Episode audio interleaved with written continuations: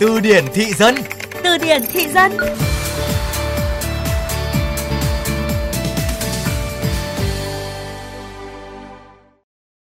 Đầu tư tiền ảo mà không có kiến thức thì dễ bị lùa gà lắm.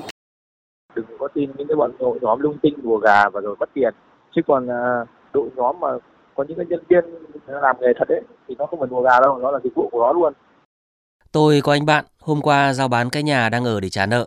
Hỏi sao đang yên đang lành lại bán. Anh nói vay nợ nhiều để đầu tư vào tiền số mà vì không có kiến thức, kinh nghiệm lại hám lợi nhuận cao nên bị lùa gà mất sạch. Thế nào là lùa gà? Và từ này xuất hiện từ bao giờ? Từ điển thị dân sẽ cùng bạn tìm đến nguồn gốc của từ mới này.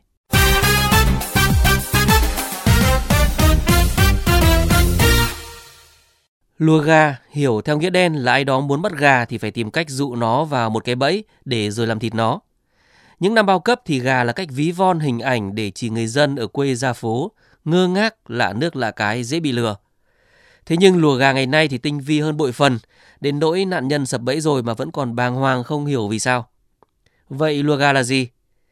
Đây là một thuật ngữ rất phổ biến trong sàn giao dịch tiền mã hóa hay còn gọi là tiền ảo, đầu tư chứng khoán, bất động sản cũng như là các chiêu trò trong kinh doanh đa cấp.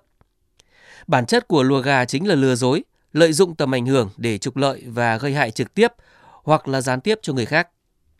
Có vẻ như đây là một cuộc chiến không cân sức khi một bên là các nhà đầu tư non về kinh nghiệm và kiến thức và một bên là những kẻ trục lợi đang răng bẫy để lùa gà, không từ một mưu hèn kế bẩn nào mà không thi triển. Thường thì để lùa được gà, những kẻ trục lợi sẽ vẽ ra viễn cảnh về một tương lai tươi sáng, lợi nhuận khủng. Hành động lùa gà đánh vào tâm lý của những người muốn nhanh giàu mà không cần phải làm gì vất vả, với chiêu thức dụ dỗ đông đảo thành viên tham gia đầu tư để trục lợi cho bản thân. Sau khi lùa được gà với số lượng đủ lớn thì chủ sàn đầu tư ôm tiền bỏ trốn và chối bỏ hoàn toàn trách nhiệm. Từ Luaga xuất hiện lần đầu có lẽ từ đầu thế kỷ 21 khi mà loại hình kinh doanh đa cấp du nhập vào Việt Nam. Dù vậy thì phạm vi xuất hiện của nó chỉ bó hẹp trong lĩnh vực này. Nó chỉ thực sự thể hiện một cách rõ nét bản chất của mình khi mà thị trường chứng khoán hoạt động sôi động những năm 2010 trở đi, và sau đó là sự ra đời của đồng tiền mã hóa.